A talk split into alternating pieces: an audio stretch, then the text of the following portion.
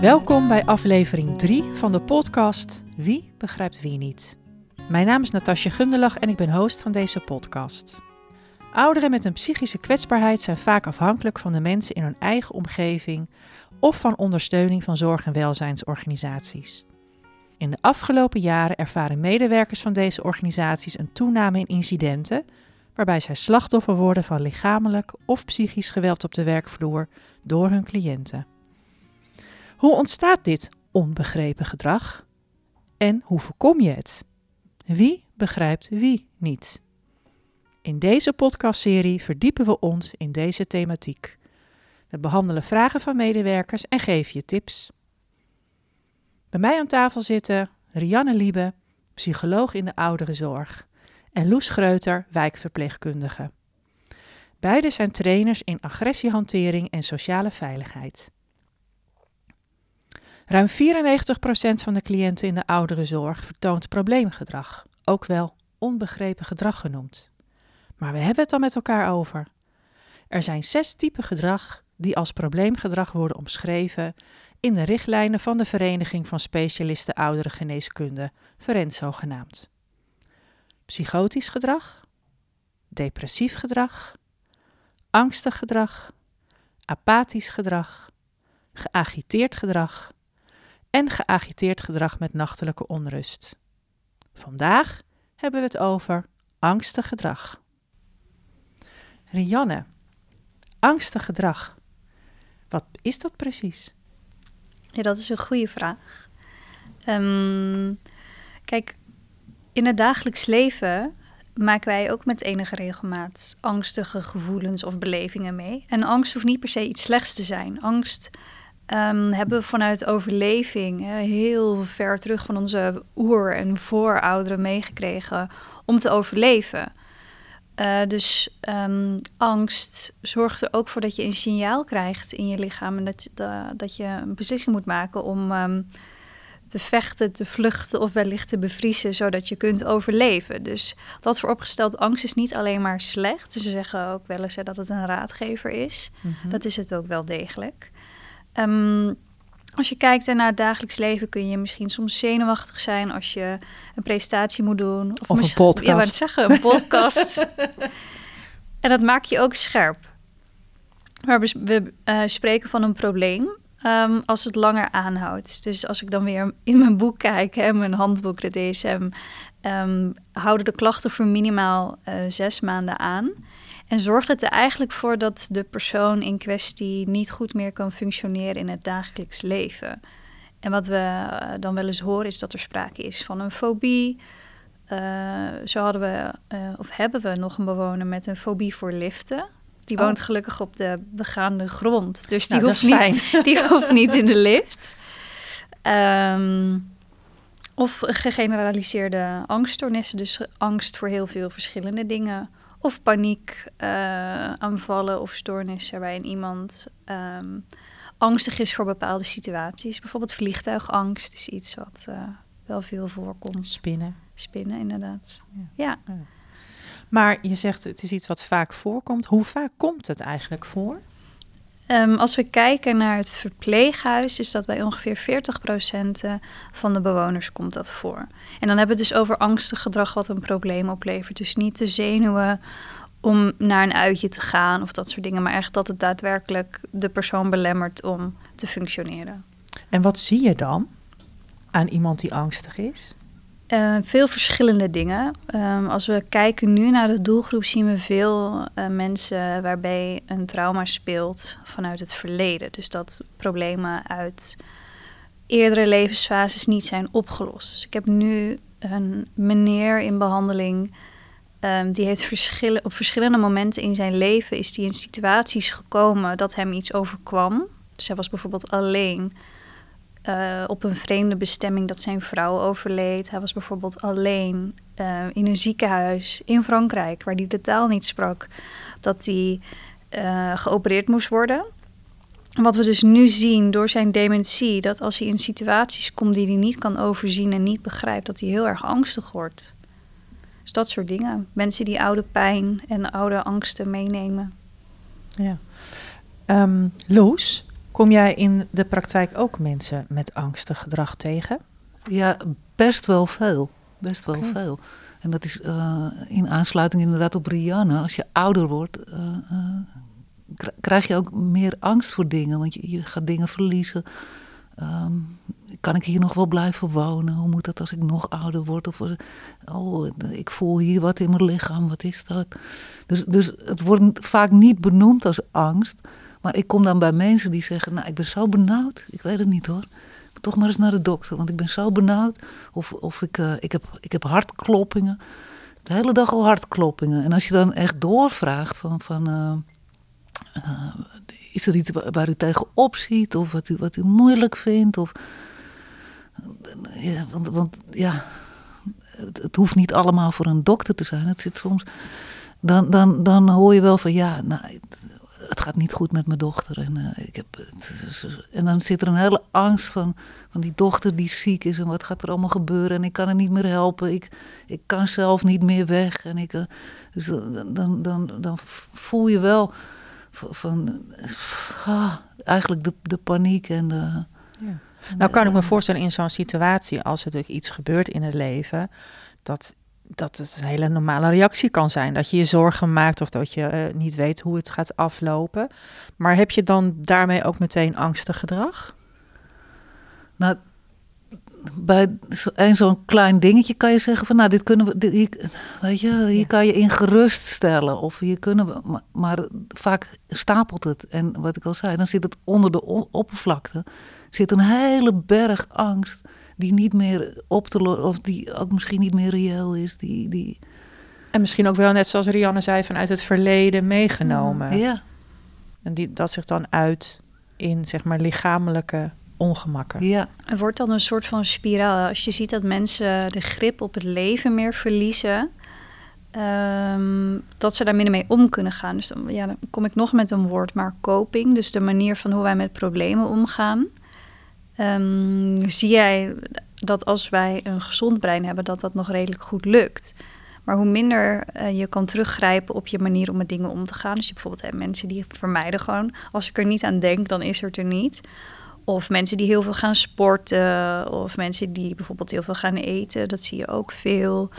Ehm middelengebruik of erover praten. Als dat wegvalt. Dus je kan bijvoorbeeld niet meer sporten. Of degene met wie je er altijd over sprak is er niet. Of het lukt niet meer om je hoofd in het zand eh, te steken. Ja, dan plopt dat toch ergens op. En dan word je ermee geconfronteerd eh, met je angst op dagelijkse basis. Ja, je gaf net al eigenlijk aan, weet je, je ziet het vooral in mensen die angstig gedrag vertonen. En als het langer dan zes maanden dat Mhm. gedrag is, dan spreek je eigenlijk een, nou ja, van een stoornis of een aandoening. Ja. Eh, maar wat zie je dan bijvoorbeeld na die zes maanden? Ik, nou, ik zie na die zes maanden niet zoveel ehm, anders dan daarvoor. Maar je moet ergens een, een, ja, een, een maat moet je zeggen om, om ergens een uitspraak over te kunnen doen. Hè? Want eh, psychologie is niet zo'n harde wetenschap als wiskunde of dat soort dingen. Dat je met harde cijfers iets kunt zeggen. Eh, dus ik zie wel ongeveer hetzelfde. Maar wat wel ehm, belangrijk is ook om mee te geven, is dat we vaak eerst agitatie zien. Daar gaan we het in een andere aflevering over hebben. En als je dat dan verder uitpluist, zie je vaak dat er angst onder zit. Aha. Dus in contact, ehm, als ik dat afpel, zie ik vaak mensen die afwerend zijn en weinig mensen die ehm, zich angstig uiten, zoals Loes beschrijft. En ik denk dat daar wel een verschil is tussen mensen op een, een woongroep en mensen in een thuissituatie. Want je ziet toch dat mensen in de, in de woongroep ehm, het toch een beetje gaan compenseren om met die angst om te gaan. Dus Zoals? eh, ja, zich groot maken. Dus dan kom je dat vechten, vluchten of ja. bevriezen. En dan Ja, gaan ze ja. toch voor vechten. En misschien ook letterlijk vechten dan. Ja, ook wel. Ja, Op dat maakt ook dat we de opleiding tot agressiehantering en sociale veiligheid eh, hebben gevolgd. En ook geven, hè? Jullie Ja, geven natuurlijk ook trainingen daarin. Ja. Eh, wat kan je nou doen als medewerker als je te maken hebt met iemand die heel angstig is? Ik denk dat stap 1 toch wel is het structureren van de dag. De, de, het, het, een stukje voorspelbaar maken van wat gaat er gebeuren. Dat, dat is denk ik echt stap 1. Van, van probeer zo laat op te staan, probeer wat te eten. Dan gaat u dat doen. Hoe, hoe gaan we die dag een beetje voorspelbaar maken? Ja, als je kan achterhalen waar zit die angst, waar bent u nu precies bang voor, waar, ligt het? Uh, dan zal je altijd in overleg met een psycholoog zou je daar een plan voor kunnen maken. Ook van, van gaan we wel stapje voor stapje die, die angst aan? Of, of gaan we een andere kant op? Gaan we een, een soort signaleringsplan maken van, van als we dit zien bij die mevrouw, dan raakt ze al een beetje in paniek. Ik begin al wat sneller te ademen. Dat is iets wat je dan ziet. En, en hoe gaan we er vanaf dat moment al voorkomen dat, dat ze in zo'n zo'n angstpiek schiet van, uh, met, met dat super geagiteerde, boze, agressieve gedrag. Dus... En, en beoog je dan met zo'n plan eigenlijk om dan iemand uiteindelijk goed gerust te kunnen stellen? Ja, en dat wat ik een beetje hoor? En te voorkomen dat waar, waar Rian het net over had, dat er ook echt agressie ontstaat. Dus, dus uh, nou, soms schakelen we familie in. Dan zeggen we bij stap 1, bel de dochter even en uh, in overleg met dochter. Van, en die zegt dan, mam, het, het komt goed. Ik, dus dan, dan voorkom je dat iemand soms, uh, ja. Dus als ik jullie goed begrijp, zeggen jullie dus met alle tips die je geeft en die je hanteert bij mensen die angstig zijn, voorkom je of kun je voorkomen op langere termijn dat er bijvoorbeeld agressie ontstaat? Klopt dat?